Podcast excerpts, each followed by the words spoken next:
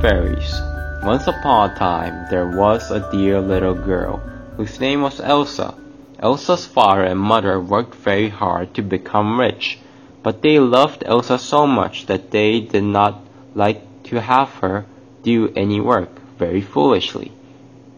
They let her play all the time, so when Elsa grew up, she did not know how to do anything. She could not make bread, she could not sweep a room, she could not sew a seam, she could only laugh and sing. But she was so sweet and merry that everybody loved her, and by and by she married one of the people who loved her, and had a house of her own to take care of. Then, then, my dears, came hard times for Elsa. There were so many things to do be done in the house, and she did not know how to do any of them, and because she had never worked at all, it made her very tired even to try.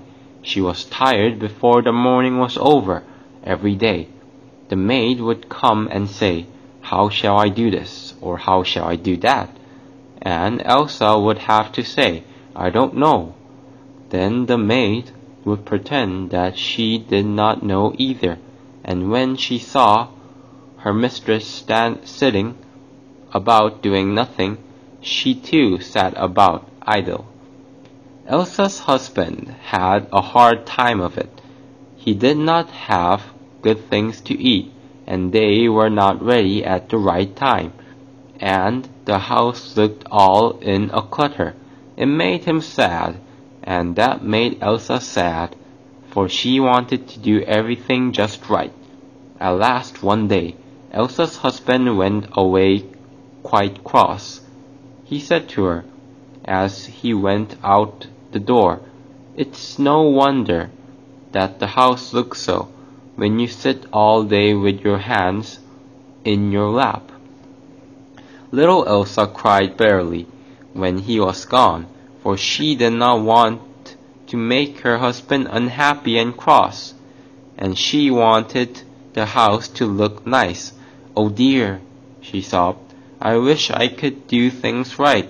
I wish I could work. I wish, I wish I had ten good fairies to work for me. Then I could keep the house. As she said the words, a great grey man stood before her.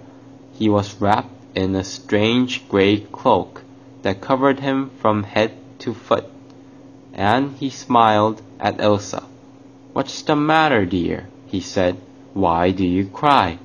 Oh, I'm crying because I don't know how to keep the house, said Elsa. I cannot make bread. I cannot sweep. I cannot sew a seam. When I was a little girl, I never learned how to work. And now I cannot do anything right.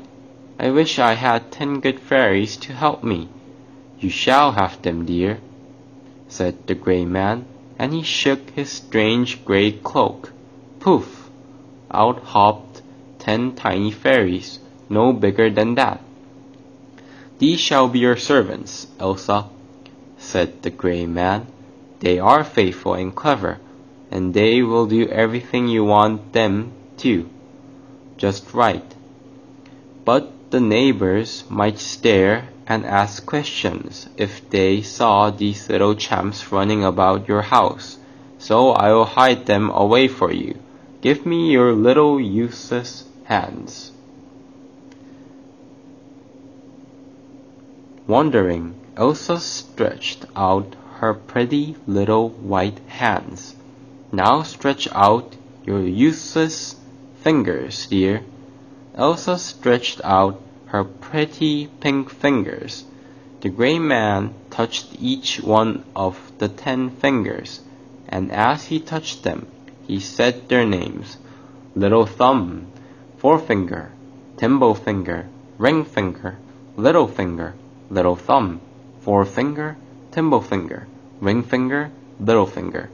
And as he named the fingers, af- one after another, the tiny fairies bowed their tiny heads. There was a fairy for every name. Hop, hide yourselves away, said the gray man. Hop, hop. The fairy sprang to Elsa's knees, then to the palms of her hands, and then whisk!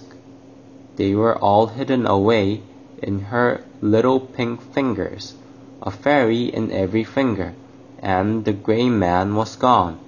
Elsa sat and looked with wonder at her little white hands and the ten useless fingers, but suddenly the little fingers began to stir. The tiny fairies who were hidden away there weren't used to staying still, and they were getting restless. They stirred so that Elsa jumped up and ran to the cooking table and took hold of the breadboard. No sooner had she touched the breadboard than the little fairies began to work. They measured the flour, mixed the bread, kneaded the loaves, and set them to rise quicker than you could wink. And when the bread was done, it was the nicest you could wish. Then the little fairy finger seized the broom, and in a twinkling they were making the house clean. And so it went all day. Elsa flew about from one thing to another, and the ten fairies did it all just right. When the maid saw her mistress working, she began to work too and when she saw how beautifully everything was done, she was ashamed to do anything badly herself. In a little while, the housework was going smoothly, and Elsa could laugh and sing again. There was no more crossness in that house.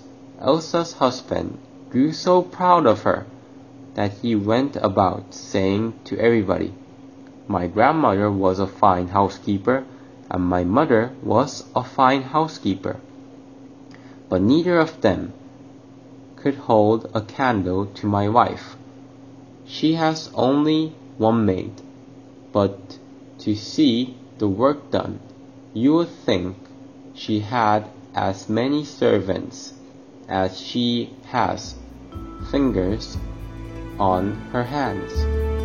When Elsa heard that, she used to laugh, but she never, never told.